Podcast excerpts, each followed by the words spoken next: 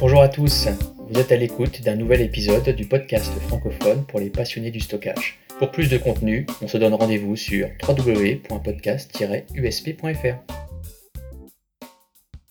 Bonjour tout le monde et bienvenue pour ce nouvel épisode de votre podcast préféré. Je suis Johan Castillo, votre hôte et votre humble serviteur pour les 45 prochaines minutes. Je sais que c'est challenging et je vous le dis à chaque épisode, mais ici, vous, commencez à le savoir, euh, on aime les défis. Alors avec moi cette semaine, des intervenants de qualité et toujours aussi passionnés, comme pour chaque épisode.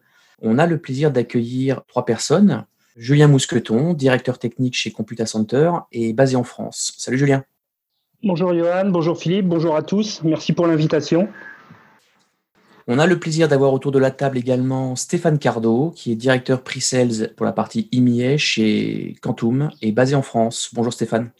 Bonjour Julien, bonjour euh, Philippe, euh, bonjour Laurent et, et Johan. Et enfin, Laurent Delès, directeur pre-sales pour la France euh, chez Itachi et basé en France. Bonjour Laurent. Bonjour Johan, merci à tous pour l'invitation. C'est un grand plaisir de participer à ce podcast. Et bien entendu, comme chaque semaine et toujours avec un grand plaisir, Philippe Nicolas, mon camarade pour ce podcast, qui est analyste chez Codelago Research, basé à San Francisco, et qui observe le marché euh, du stockage pour notre plus grand plaisir depuis presque trois décennies. Salut euh, Philippe. Bonjour Johan, bonjour à tous. Un bon sujet en perspective avec de, de bons intervenants là. Alors effectivement, tu fais bien de le dire Philippe, le sujet du jour, donc le stockage objet, très bon sujet en perspective, et je pense qu'il est relativement complexe on va parler aujourd'hui euh, des innovations, de l'actualité du stockage objet et finalement sa place dans le monde du stockage qui, comme pour beaucoup d'autres technos, n'est pas si simple que ça à, placer en tout cas. Donc l'idée d'aujourd'hui, hein, comme pour chaque épisode, est de discuter des visions, des concepts et comme je le disais, des innovations, mais sans rentrer dans la technique. Ça c'est important. Alors on ne se refuse pas, bien entendu, si nos intervenants veulent à un moment donné discuter technique, de vous laisser euh, voilà, disserter sur ce, sujet. Euh, l'idée est quand même de comprendre les avis, les positions de chacun et, euh, de débattre autour du, stockage objet.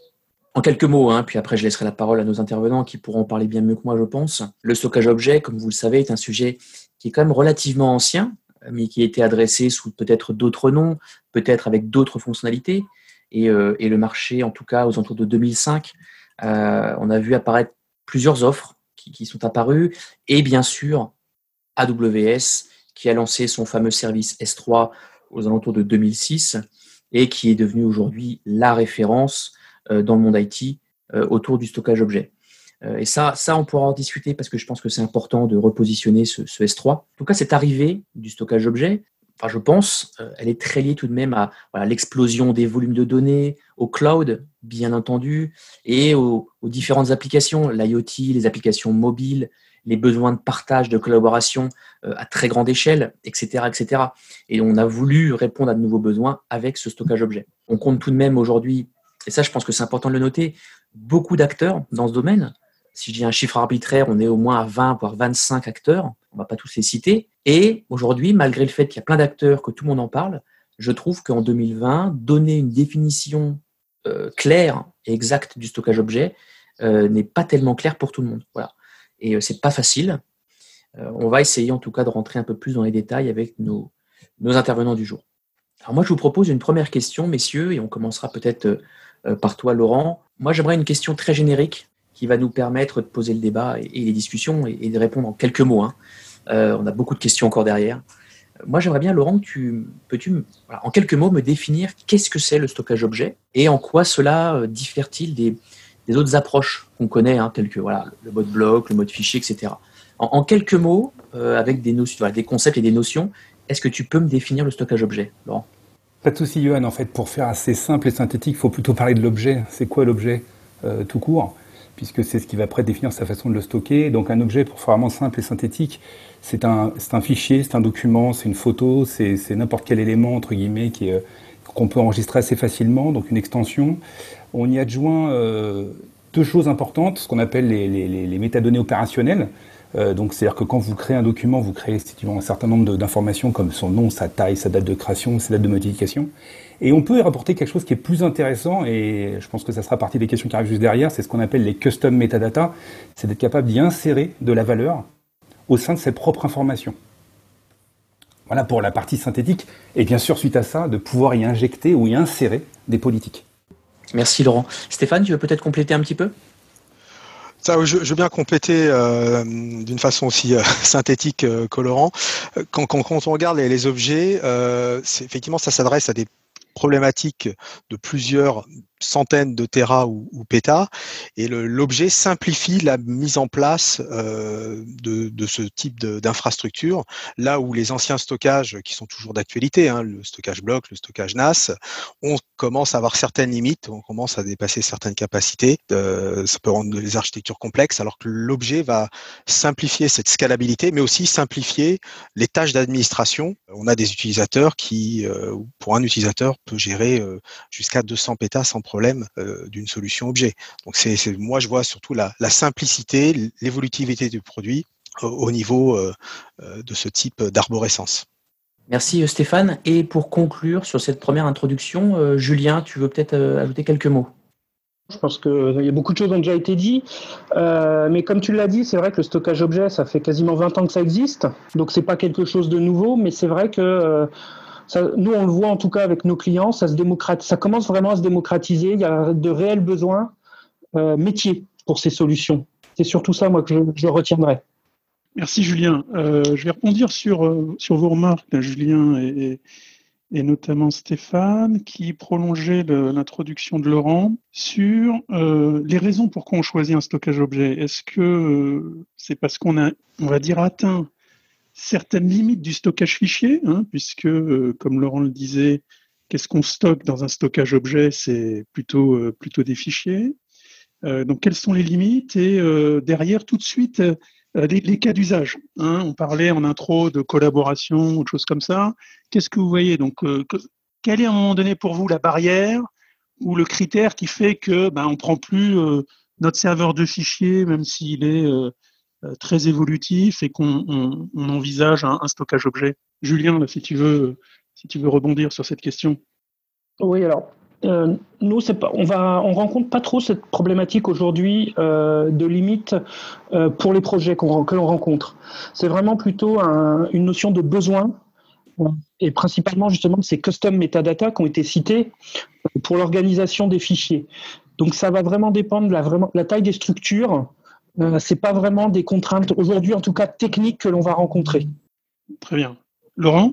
Alors nous, ce qu'on rencontre de manière plus, euh, plus claire, donc c'est déjà en production, il y, a, il y a beaucoup de choses qui sont liées à la, à la gouvernance. C'est-à-dire qu'on en revient sur ce que, sur ce que sur la partie custom et data, c'est qu'on on fait transiter de l'information et les gens souhaitent avoir une capacité de pouvoir manipuler, gérer, protéger, effacer ce type d'information-là.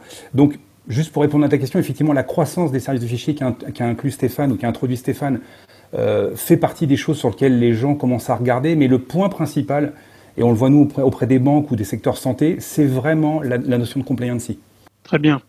Euh, je, vous posais cette question-là parce que je, je, constate historiquement, à un moment donné, que les systèmes de fichiers, les serveurs de fichiers, les offres avaient effectivement une certaine limitation et que les projets euh, atteignaient rapidement une limite et il fallait aller au-delà. Et au-delà, c'était passer un stockage objet. Donc historiquement, il y a eu quand même ce, critère, même si derrière, il y a eu tout, de suite, euh, on va dire rapidement, des offres de systèmes de fichiers qui ont cassé cette limite. Et aujourd'hui, on peut encore hésiter. Et un des critères, moi, que je vois, c'est quand même l'accès distant. Hein.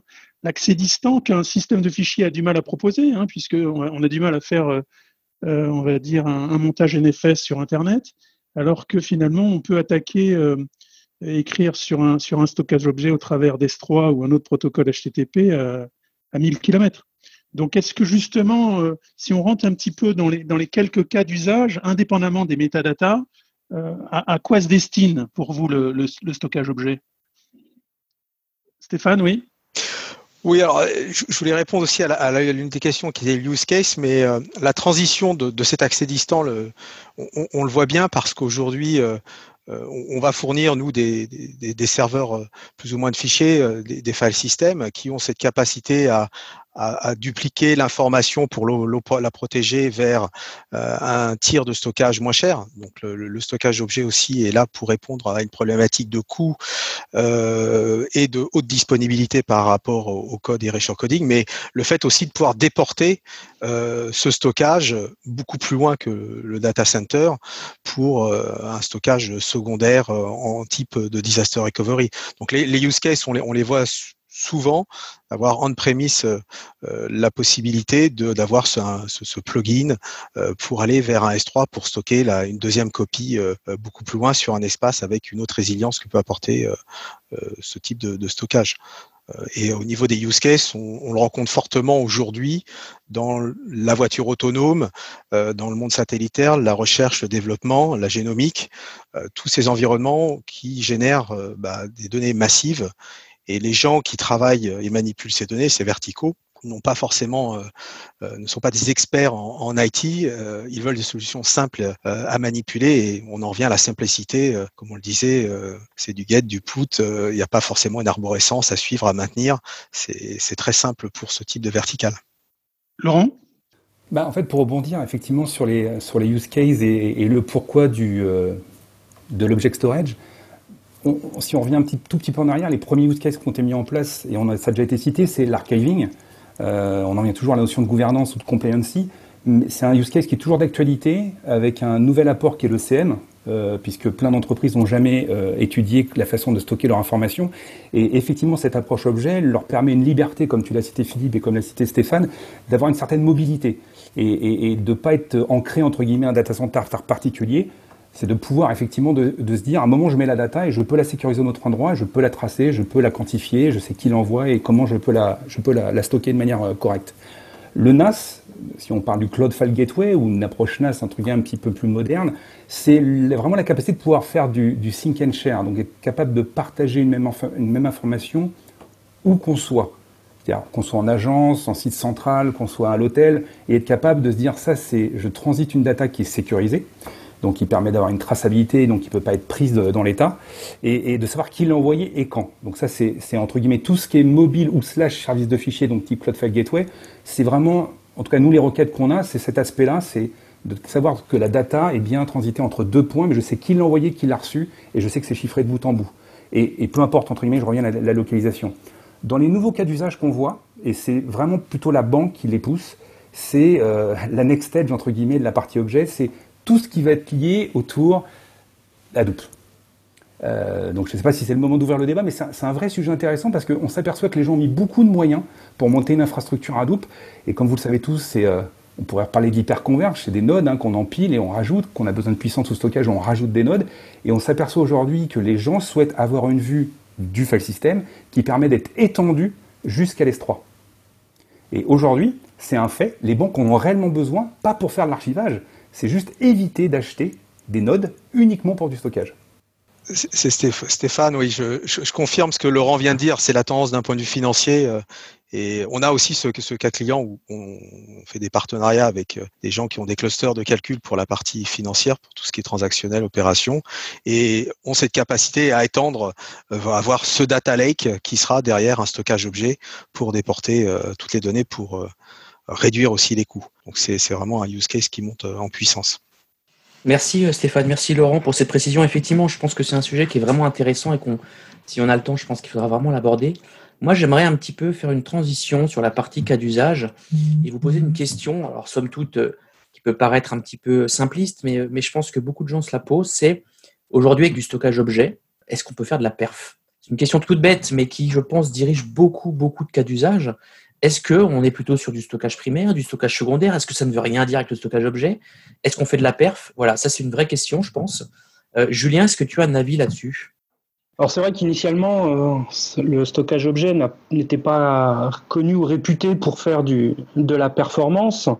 Aujourd'hui, euh, on commence quand même à avoir des, des, performances plutôt euh, bien atteignables. On a des clients, euh, nous, qui s'en servent pour de la messagerie, par exemple. Euh, alors la messagerie, c'est pas, voilà, il n'y a pas il a pas besoin de beaucoup de performance, mais quand vous recherchez euh, beaucoup de mails ou de l'archivage de mails, ça peut vite devenir critique pour certains métiers. Par contre, c'est vrai qu'aujourd'hui, moi, je ne vois pas de cas d'usage euh, de très haute performance euh, ou de haute performance type machine virtuelle ou autre. Stéphane, Laurent, est-ce que vous, vous avez pareil des retours d'expérience ou des, choses autour de cette, performance associée au stockage objet? Historiquement, je pense, qu'on est tous d'accord. Voilà, c'est vraiment du stockage euh, secondaire. Nous, on va plutôt euh, mettre des solutions en amont, soit en partenariat, comme pour le monde financier, avec du clustering, parce que les gens ont besoin de performance avec un débordement vers le S3 pour minimiser le coût de la solution globale. C'est ce qu'on fait aussi euh, avec certains de nos produits, où le frontal sera plutôt du disque ultra performant pour répondre à une problématique de perf avec du NVMe, du SSD, et puis derrière un débordement intelligent vers le stockage objet. Même si les nœuds dans les stockages objets maintenant sont, sont en SSD, c'est pas assez rapide, comme le disait euh, Julien, pour faire tourner de la VM euh, ou voire même des fois des bases de données. Ça reste du stockage secondaire à ce jour. Ok, merci. Laurent, tu voulais également compléter peut-être? Oui, alors je ne peux pas, je peux qu'abonder à, ce qui était dit précédemment. Euh, le stockage objet, alors on se parle, n'est pas encore prêt pour encaisser un stockage primaire. C'est pas le sujet du, de, de, podcast. Mais néanmoins, comme, le dit Stéphane, euh, l'évolution permet aujourd'hui d'avoir des performances dans l'injection euh, relativement euh, intéressantes. Et, comme il l'indiquait, dans la curve d'adaptation, d'adoption, excusez-moi, du Gartner, on voit bien que le next stage, c'est effectivement de fournir un système complet qui est full flash. Ce qui peut paraître un peu ridicule puisque c'est antinomique, on cherche plutôt de la capacité, comme l'a dit Stéphane en introduction, donc des choses assez extensibles, assez faciles. Néanmoins, la tendance actuelle de tous les acteurs de ce monde-là, c'est d'agrémenter, d'agrémenter, excusez-moi, l'ingestion de la data par des systèmes performants. Et donc, on, voit apparaître, euh, en tout cas dans certaines offres, un certain nombre d'équipements qui sont équipés sur des grilles, mais qui sont full SSD. Oui, merci Laurent. C'est effectivement une tendance forte. Et puis, on voit déjà certaines offres qui sont, qui sont full flash et objets. Euh, que ce soit pour du Edge, euh, de l'IoT, des choses comme ça, pour des cas d'usage bien spécifiques, mais on voit fleurir ici et là quelques, quelques offres. Euh, moi, je voulais rebondir sur justement cette notion qui est un peu implicite euh, chez tout le monde, c'est que finalement, le stockage objet est par définition secondaire. Et je voudrais vous donner une autre dimension, c'est que c'est vraiment relatif à l'application, à l'usage. On peut très bien avoir une application qui est très importante pour, euh, pour une entreprise, de par la nature de cette application, et elle utilise avant tout du, stockage objet. Et donc pour elle, cette, cette application euh, donc crucial, critique, utilise le stockage objet et considéré comme, euh, comme primaire. Hein. On, a dans nos têtes cette, cette notion que primaire bloc, secondaire objet, alors que dans bien des cas, c'est, je pense, assez différent. Alors avant de vous passer la main, je voulais qu'on, puisse parler un petit peu, et je vais volontairement vous provoquer. Est-ce que le stockage objet, c'est pas simplement une interface? Est-ce que c'est pas simplement du S3 Et pour beaucoup d'offres, on ne sait pas ce qu'il y a derrière. Hein. on sait que le, stockage objet a un certain nombre de critères. On a rapidement vu tout à l'heure que c'était ce qu'on appelle un flat namespace, un espace de nom à, un seul niveau, qu'il y avait un, certain nombre de critères qui pouvaient être associés, que ce soit euh, en, protection, etc., même si ça peut se retrouver euh, ailleurs. Mais est-ce que c'est pas simplement une interface? On ne sait pas ce qu'il y a derrière Amazon S3. Est-ce que c'est pas euh, toute une ferme de NAS Julien? Euh, oui, là je te rejoins, euh, Philippe. S3, c'est, enfin, le, stockage d'objets, c'est surtout une manière d'accéder à de la donnée. Euh, tu parles d'S3, qui c'est vrai, c'est imposé, qu'Amazon a su imposer. moi, j'irais même un petit peu plus loin. aujourd'hui, quel niveau d'S3 On se rend compte que toutes les solutions d'objets n'ont pas, n'implémentent pas toutes les mêmes fonctionnalités S3.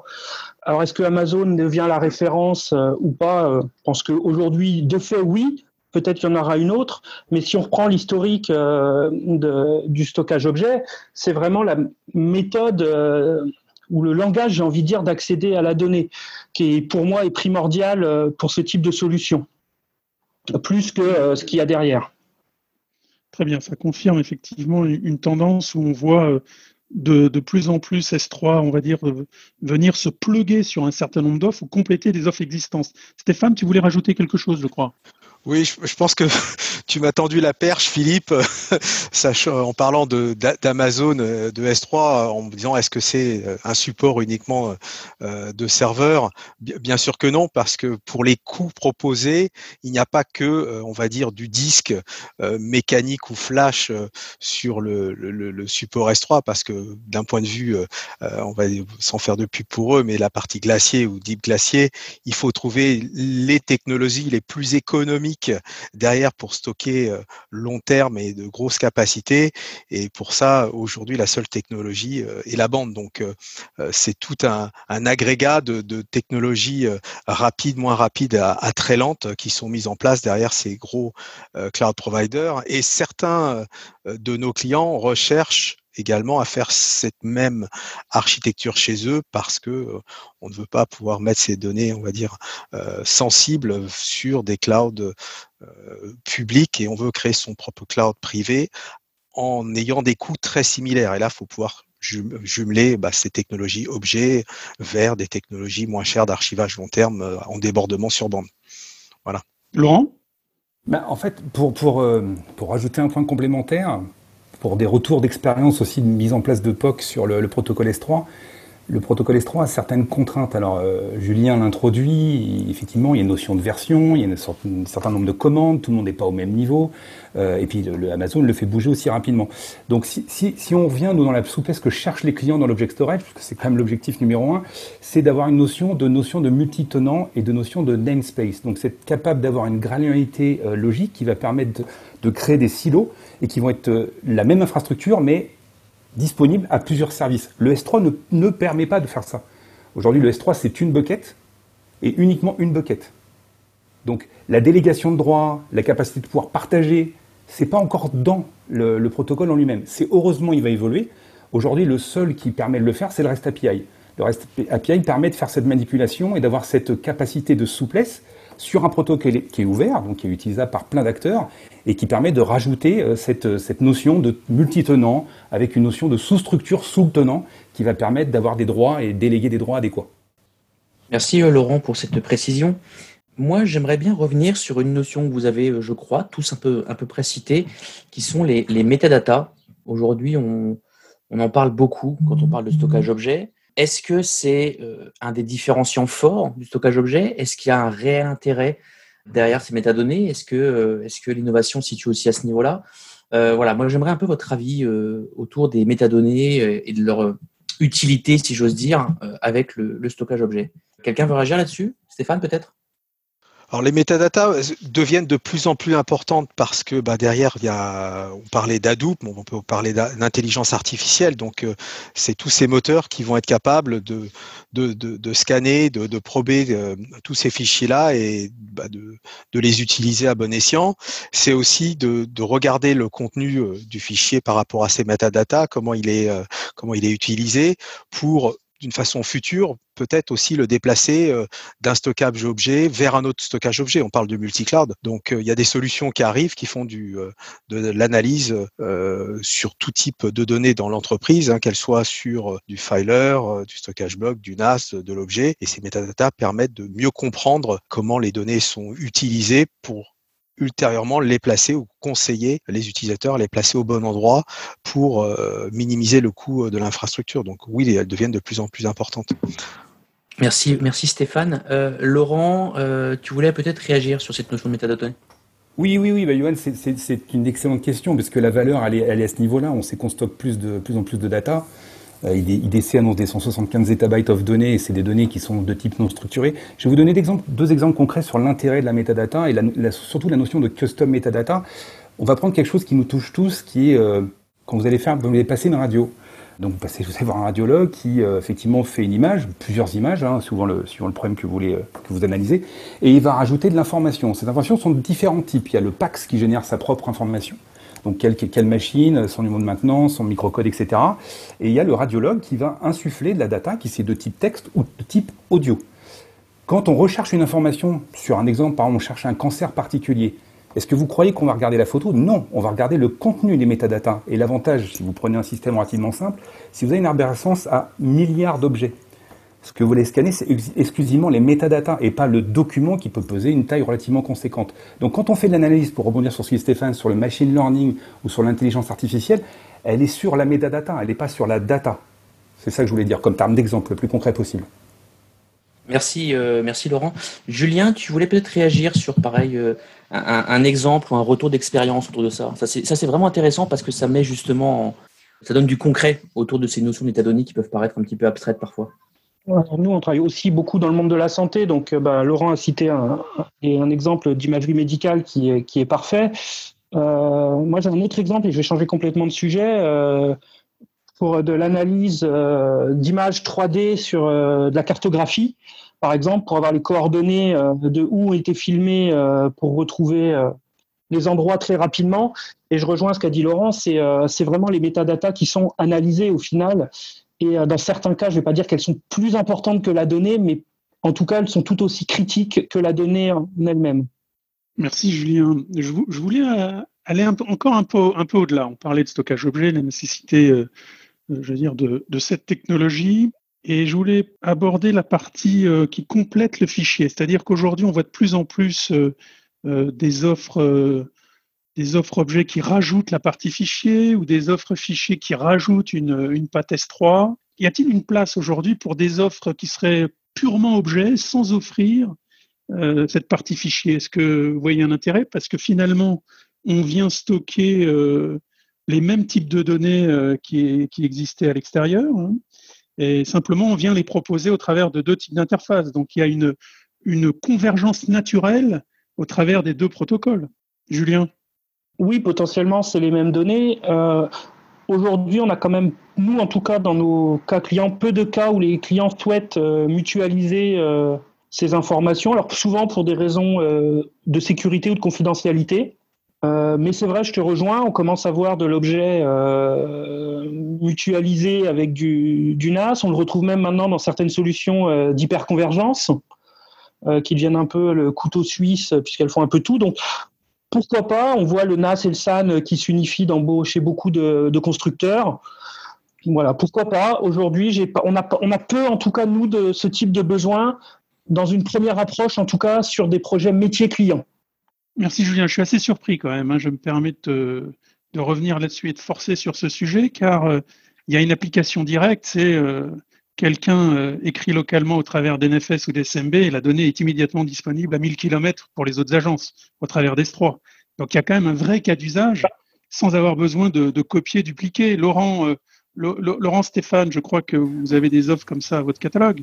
Oui, oui, oui. je, vais démarrer. Euh, oui, effectivement, c'est un des use cases que je citais en introduction, c'est ces agences mobiles ou ces points mobiles euh, comme tu le dis très bien, Philippe, un, certain nombre d'utilisateurs utilisent un, protocole standard euh, CFS SMB slash NFS, et effectivement, de manière complètement transparente, sans, du tout le savoir, derrière on passe en objet, et c'est comme tu le dis, stocké à 1000 km ou à sur plusieurs sites euh, géographiques. Oui, bien sûr, c'est un, un, des use cases qui est récurrent quand on veut transformer, entre guillemets, une approche NAS legacy vers une approche un peu plus moderne, entre guillemets, avec cette capacité de, de sécurisation multisite. Oui, Stéphane?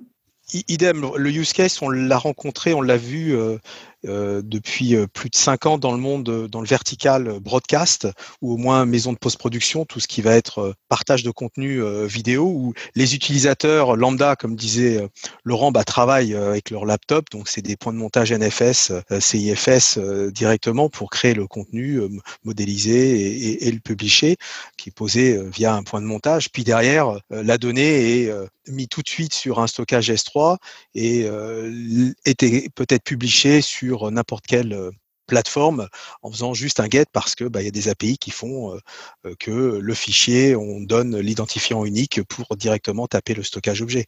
Donc c'est des choses qui existent depuis longtemps et qui commencent à se démocratiser en dehors du, secteur, on va dire, broadcast, maison de post-production, dans, la voiture autonome, dans, la recherche, où bah, les gens, les chercheurs des protocoles classiques. Néanmoins, les applications vont récupérer dans le data lake, qui est du S3, l'information au format objet. Merci Stéphane. Je voulais prolonger ce qu'on ce couvrait avec la, partie convergence de protocoles, de méthodes d'accès par une remarque et, j'aimerais bien votre avis là-dessus sur euh, les, réelles, les réelles différences qu'on peut trouver dans les, dans les offres aujourd'hui, qu'elles sont? Finalement, elles sont toutes assez proches. Tout le monde fait de l'S3, tout le monde fait de l'Erasure Coding. La scalabilité est plutôt très bonne. on peut faire du stretch cluster. on peut rajouter des protocoles fichiers si on veut. Donc, qu'est-ce que, comment on peut un peu distinguer les, différentes offres et quels sont un peu les, développements récents que vous voyez là-dessus? Laurent? Pour, faire simple, le gros différenciateur qu'on peut voir sur les offres, c'est la, capacité de couvrir l'ensemble des besoins slash l'ensemble des use cases. C'est-à-dire d'être capable de fournir la solution de bout en bout, donc plutôt logiciel, euh, qui va permettre de répondre à tous les use cases qu'on a pu citer pendant ce podcast euh, avec un seul interlocuteur. Donc ça, c'est un, un grand différenciateur. L'autre point que tu l'as cité, c'est sur l'aspect sécurité et la capacité à pouvoir ajouter du data management, donc la capacité à gérer la métadonnée de manière la plus fine ou, d'y injecter des informations complémentaires qui l'enrichissent encore plus. Donc, en termes d'évolution, c'est les deux axes qu'on voit, plus l'aspect injection que je citais précédemment, c'est-à-dire de pouvoir fournir une, une infrastructure de type objet plus performante qu'elle ne l'est aujourd'hui. Stéphane? Je vais, rajouter sur la partie euh, ce, qu'on voit euh, au, niveau de la techno, comme on, tu le disais Philippe ou Laurent, toutes les technos se valent plus ou moins. Euh, il y a peut-être des petites différences lorsqu'on rajoute du stockage pour load balancer ou pas, les différents clusters, les nœuds, peu importe. Mais la tendance aussi, c'est de pouvoir faire des débordements de son stockage objet actuel vers des tirs de stockage moins chers ou d'autres solutions objets, donc d'avoir cette gestion multi-cloud. Il y a des développements qui vont euh, vers euh, ce type euh, de techno chez la plupart des, constructeurs. Ça, c'est ce qu'on voit. Merci Stéphane. Julien, toi qui justement représente plusieurs marques, quelle, synthèse sur les, développements récents et, ce, que, ce que tu vois venir? Alors bah, moi, je vais, je vais paraphraser un peu ce qu'ont dit mes, mes, collègues. Le data management est une, est très important, euh, en tout cas dans les demandes aussi qu'on voit de nos clients, donc ça va de pair. Et le, la passerelle, on va dire, vers le, le multi, d'environnement multi-cloud, justement, oui, comme, euh, comme ça vient d'être dit, pour des, des raisons de coût euh, principalement, euh, ou de, de, déplacement de données. Oui, Laurent? En fait, pour ajouter un point, euh, et merci Stéphane et Julien pour, pour, votre, pour votre ajout, c'est, c'est effectivement des choses qui existent aujourd'hui. Pourquoi les gens le font? Effectivement, ça a été cité par Julien pour des notions de coût ou, d'accords qui existent déjà, donc utiliser euh, entre guillemets euh, des, des, abonnements qui sont déjà disponibles. Mais il y a un point qui est vraiment important dans ça, c'est la gouvernance de la data. À partir du moment où vous poussez de la data dans un cloud public, il faut pas oublier qu'il y a des législations qui sont partout disponibles dans le monde. Il faut, savoir, il faut savoir où elle est, où elle va et quand est-ce qu'elle doit le revenir et comment elle doit revenir. Donc c'est quand on parle aussi de, de tiering ou d'hybridation du cloud dans l'objet, c'est faut pas oublier la notion de gouvernance de cette donnée. C'est je la garde chez moi, je la sors à l'extérieur, mais je sais exactement où elle est et ce qu'elle fait. Merci Laurent pour cette précision. Et c'est vrai que ce sujet-là, il est, extrêmement intéressant, il est même passionnant. Euh, où se trouve ma donnée, la législation, etc. Surtout, surtout euh, au vu du climat actuel. Je pense que euh, on n'aura pas le temps malheureusement aujourd'hui d'aborder ce, sujet-là, mais en tout cas, je, le garde dans ma besace pour, euh, pour un, un, épisode dédié, parce que je pense qu'on pourrait y passer beaucoup de temps. Moi, en tout cas, j'avais une question à vous poser autour de l'open source. Moi, j'aimerais avoir votre avis sur aujourd'hui la communauté open source autour du stockage objet. Est-ce qu'elle existe? Est-ce que vous la connaissez? Est-ce qu'il y a un réel intérêt? Est-ce qu'elle fait avancer également beaucoup le, sujet du stockage objet Parce qu'on voit sur certains sujets dans le monde de l'IT, sans l'open source, ça n'avancerait pas ou il n'y aurait pas d'innovation. Euh, voilà, donc j'ai cette question-là autour du stockage objet. Est-ce que, est que quelqu'un veut réagir euh, autour de ça? Bah, alors c'est vrai que c'est difficile en tant que constructeur de dire ce qu'on pense d'un potentiel compétiteur. Néanmoins, pour pour pour abonder, on est on est on est assez. Nous, on a, du code open source hein, bien sûr dans, nos solutions, donc on, est régi par certaines certaines trademarks hein, qu'on doit mettre en place. Euh, nous, ce qu'on qu'on regarde plutôt, effectivement, c'est certains acteurs que je ne, citerai pas, sauf si j'ai le droit de les citer, parce qu'ils ont une, une projection en termes de d'évolution qui est assez intéressante par rapport à nos futurs produits. Donc c'est là-dessus plutôt qu'on regarde. On, utilise certaines technologies, mais on regarde plutôt ces acteurs-là qui sont très en avance sur certains sujets. Je peux citer OpenIO. Merci Laurent. Euh, oui, sur l'open source, il y a quand même pas mal d'acteurs. Hein. Historiquement, on peut trouver des gens comme, tu as dit, mais il y avait, il Ceph, bien sûr, et puis euh, tous les gens qui sont très connectés euh, à, cette, cette, communauté, que ce soit, on voit des éditeurs effectivement en France, un peu partout, des choses qui sont très connectées à des bases de données. Julien, je crois que tu voulais rajouter quelque chose avant qu'on se, qu'on se dirige tout doucement vers, vers presque la dernière question. Julien, toi alors oui, c'est vrai que moi j'ai la chance d'être peut-être un peu plus agnostique, donc on suit nous aussi de près euh, ce qui se passe dans le monde open source. Et euh, aujourd'hui, nous ce qu'on remarque, c'est que au niveau fonctionnalité, oui, je pense que c'est ce qu'on va retrouver chez euh, chez les constructeurs, puisqu'ils bon, comme ça a été dit, hein, ils s'en inspirent. par contre, je trouve aujourd'hui ce qui va manquer à l'open source par rapport à ce qu'on peut trouver chez des, des constructeurs ou peut-être des éditeurs commerciaux, c'est justement toute cette partie euh, gestion euh, de la donnée euh, en termes de, la gestion de la metadata qui est associée à la donnée et de les interfaces d'administration. parce qu'il y a quand même encore beaucoup de solutions, je trouve, qui sont on va dire, configurables, euh, alors qui sont très bien, qui font toutes les fonctionnalités, mais il faut, euh, excusez-moi l'expression, mettre les mains dans le cambouis. C'est euh, des fichiers de configuration euh, pas toujours simples.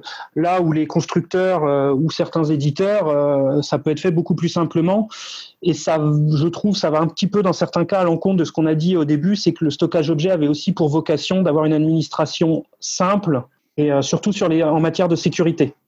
Merci Julien. Je voulais compléter ça en, abordant un peu les, critères à retenir pour choisir une plateforme. Hein. Euh, beaucoup de personnes se, posent la question. On disait tout à l'heure qu'il y avait finalement assez peu de différenciateurs entre les offres, donc c'est pas facile de, choisir. Est-ce que la notion, on va dire, d'écosystème est importante, la notion d'intégration de cas d'usage avec euh, que ce soit des, euh, des offres euh, open source ou pas, mais qui sont embarquées dans des solutions plus, euh, plus complètes. on citait OpenIO, mais on peut citer aussi, je pense, un, des produits open source les, les plus fameux sur la planète comme, comme Minio qui est intégré un peu partout aujourd'hui. Donc, quels sont pour vous les, les, les, critères à retenir pour choisir, pour choisir une plateforme? Laurent, tu veux intervenir, je crois. Bah, je pense qu'il y a trois critères hein, quand, on, quand on se projette dans ce type d'approche. en tout cas, c'en est, est, ma vision. C'est, on a cité son évolutivité. Donc sa capacité à, prendre sur des problématiques de 5, 10, 20, 30 ans euh, des, nouvelles, des nouvelles capacités ou des nouvelles contraintes ou des nouvelles technologies, euh, des nouvelles capacités aussi d'ingestion en termes de performance. Un aspect qui est clé, qui a été aussi cité par Julien, c'est euh, tout ce qui va tourner au cours de la compliance, c'est-à-dire qu'il faut vraiment s'assurer on est sur l'objet, donc la donnée a une, certaine sensibilité. Et, et comme disait Johan, la législation aujourd'hui est quand même plutôt en faveur de, cette problématique-là. Donc vérifier que l'ensemble des, des stacks qu'on a sont conformes à des règles, euh, des règles où qu'elles soient. Et un aspect encore plus important, c'est l'aspect sécurité. C'est l'aspect sécurité dans le sens qui fait quoi sur la machine. Ça rejoint le, la remarque de Julien sur la partie monitoring ou, et aussi d'y apporter la partie data management. C'est qu'est-ce qu'on peut permettre de voir dans la plateforme de manière globale, centralisée, accessible, disponible et être capable de se mettre dans une certaine forme de conformité. Oui, Julien ou Stéphane, est-ce que vous voulez rebondir, Julien, par exemple, sur cette partie critères Oui, alors moi, je, citerai euh, en plus deux, critères. Euh, un qui va être, bah, on va dire, la, compatibilité euh, avec les applications métiers, puisque on est quand même souvent sur des très grosses applications. le, PAX a été évoqué tout à l'heure. Euh, ça permet aussi nous, en tout cas pour nous, de, de nous rassurer de rassurer le client quant euh, au fonctionnement optimal de la solution. Et un deuxième point que j'ai aussi cité, c'est vraiment voir euh, quels sont les usages et quel va être le niveau de, de protocole S3 utilisé. Je pense tout bêtement à quelque chose d'assez récent, mais qu'on commence à voir, nous en tout cas, de plus en plus chez nos clients, c'est comme ils mutualisent par contre les baies, enfin le, le, stockage S3, ils commencent à y intégrer aussi de, de l'objet euh, pardon, de la sauvegarde. Et donc, bah, est-ce que euh, la partie euh, Worm, on va dire, est intégrée ou pas dans le protocole? Donc, c'est le genre de choses qu'on va étudier pour être sûr de trouver la bonne solution, même si je sais que vis-à-vis des partenaires, on va, on va avoir des, roadmaps et on sait que souvent, ça va être ajouté. Oui, Stéphane, sur cette partie écosystème et, critères, puisque on, voit que le stockage objet fait partie euh, d'un workflow assez complet qui peut lui-même être euh, un point terminal ou un point intermédiaire de la chaîne. Oui, là, ça a été résumé, simplicité, scalabilité et, le coût, enfin qui est l'un des, critères. Et pour maîtriser les coûts, bah, comme l'indiquait euh, Julien, bah, c'est ce repository, commencer à, l'ouvrir à différents types euh, de métiers ou d'applications. Euh, un, y stocker de l'IoT, euh, avoir un accès à un bucket pour la doupe, créer des buckets de sauvegarde. Donc, c'est les critères que les gens commencent à regarder, c'est bah, son intégration dans l'écosystème actuel et dans les futurs projets au, sein, sans négliger la partie, comme l'a bien souligné Laurent, qui est la sécurité aujourd'hui qui prédomine le monde euh, S3. Merci messieurs pour ces, précisions. Alors comme l'a dit euh, notre ami Philippe, on, arrive sur la fin. Euh, moi j'ai tout de même une dernière question à vous poser en tour de table. On en a un petit peu parlé pendant tout le long de ce podcast. moi j'aimerais bien que vous me donniez tout de même chacun comment vous voyez, vous, les, futures directions. En tout cas, la, quelle direction va, pourrait prendre la, la technologie stockage objet, mais j'aimerais que vous soyez un petit peu voilà, créatif, disruptif. Est-ce que vous avez des idées? Est-ce que vous avez lu des choses? Est-ce que, voilà, on, disons que sur cette dernière question, vous pouvez vous lâcher sans, sans souci. Mais en tout cas, est-ce qu'il y a des directions qui sont intéressantes et sur lesquelles euh, nos auditeurs euh, pourraient peut-être un petit peu regarder et puis s'intéresser? Voilà. C'est à nouveau une bonne question parce que c'est de la futurologie, donc c'est difficile de se projeter, mais néanmoins, vu que, vu que tu nous poses la question à titre personnel, euh, on va s'engager, enfin en tout cas je vais m'engager personnellement, dans réellement l'évolution qu'on voit sur lequel euh, on travaille de manière de concert avec des très grands clients, c'est euh, de remplacer le stockage primaire par l'objet.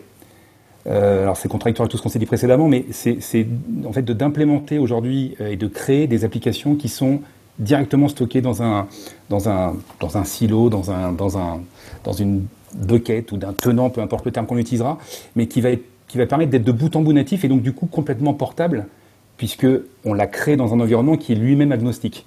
Donc ça, c'est plutôt une, une, une, vraie tendance dans, dans ce qu'on aimerait bien avoir, c'est euh, une interopérabilité sur les ECM, c'est-à-dire que les ECM sont tous propriétaires, et quand on parle de gestion de la, donnée de manière générale, on, parle avec beaucoup d'outils. Et, je reviens, si on revient à une notion de compliance, euh, quand, un, quand un, comment dire, une société vient vous auditer, c'est pas, il veut pas adresser plusieurs outils, il veut adresser l'ensemble des données qui sont réparties sur l'ensemble des data centers slash postes de travail des utilisateurs pour vérifier qu'on est bien assujetti à ça. Et aujourd'hui, clairement, on est capable d'aller requêter de l'information, d'aller euh, regarder ce qu'il y a dedans, d'aller le taguer, d'aller l'indexer. Mais euh, aujourd'hui, malheureusement, il y a une multitude d'outils très propriétaires sur des, euh, applications des socles techniques très, enfin, type applicatif qui font qu'aujourd'hui, si vous n'avez pas ce module-là, vous n'êtes pas capable d'interfacer l'information. Stéphane, tu veux peut-être réagir? Alors en futurologie, euh, ce que ce que les, ce qu'aimeraient les clients et on rejoint ce que Laurent disait, c'est d'enlever toutes ces couches de primaire complexité, d'avoir euh, un stockage unifié euh, de type S3 avec de la rapidité, on parlait euh, de SSD, on verra le, NVMe euh, arrive aussi. Euh, donc on aura la performance sur ce type de stockage et derrière toutes les données entrantes sur ce, cet objet sont automatiquement autoprotégées en fonction bah, de la nature aussi des données. Donc on parle aussi de data classification. Donc c'est être capable que le système soit capable de s'approprier la donnée, de comprendre la donnée, de par les métadatas, les extensions, la typologie des fichiers, de placer ces fichiers ces data sur les bons supports euh, à terme, euh, avec des mécanismes d'autoprotection. Est-ce que c'est une donnée critique? Donc j'ai besoin d'avoir trois copies, ce qui est relativement simple avec les coding, puisque l'algorithme permet virtuellement d'avoir trois copies euh, réparties sur un site ou plusieurs sites en géospreading. et si c'est une donnée moins critique, peu coûteuse, d'aller vers des tiers d'archivage moins chers de la bande, du cloud public.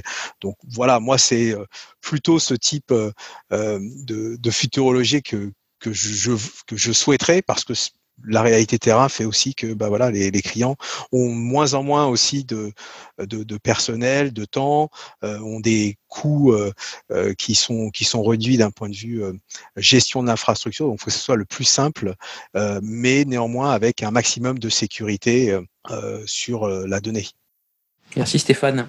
Et, enfin, Julien, est-ce que tu veux toi aussi te projeter dans le futur et nous donner un petit peu des, notions qui te voilà, qui te tiennent à cœur? Alors, ouais, alors bah moi c'est surtout ce que ce que j'entends euh, vis-à-vis ce que, j'entends de nos clients, hein, ce qu'ils souhaiteraient. Et là, euh, je vais rejoindre Stéphane. C'est euh, et c'est un peu aussi ce qui a été dit par Laurent. C'est vraiment ils souhaiteraient un stockage quelque part unique, avec la simplicité du, S3, enfin du stockage objet, la sécurité du stockage objet, mais pour tous leurs besoins. Et c'est vrai que bon, je j'espère qu'on va y arriver parce que c'est vraiment ce qu'on entend souvent quand ils ont goûté un peu au stockage objet. Ils se disent ah bah, c'est dommage, on a cité les bases de données, on a cité les machines virtuelles qui aujourd'hui ne sont pas, c'est pas vraiment un stockage adapté. On espère que demain ça le sera. Merci Julien. Messieurs, je, vous l'avais dit, hein, le, temps file très très vite euh, sur ce podcast. Hein, euh, c'est déjà terminé et on l'a vu pendant l'épisode. Euh, on a eu l'occasion, et grâce à vous aussi, d'évoquer des sujets qui finalement pourront faire lieu d'épisodes de, dédiés, en tout cas, autour du stockage objet, la sécurité, la législation, etc. Il y a beaucoup de choses vraiment intéressantes et on, pourra les aborder avec vous ou, ou d'autres intervenants en tout cas vous voulez raconter encore beaucoup de choses. En vous écoutant, je suis certain que les auditeurs auront euh, une multitude de questions en tout cas. C'est aussi ça ce rendez-vous. Hein. euh, on veut éveiller la curiosité, on veut créer les débats. Euh, et, moi, en tout cas, je vous invite à rejoindre la communauté, c'est-à-dire le groupe LinkedIn ou le, site web, et à poursuivre la discussion avec nos experts, nos passionnés du jour ou, ou, passé ou même futur. dans tous les cas, encore un grand, grand merci, Julien, Stéphane, Laurent, pour vos interventions de très grande qualité à toutes et à tous une très bonne continuation. Prenez soin de vous, de votre famille et bien entendu de votre business. Salut les amis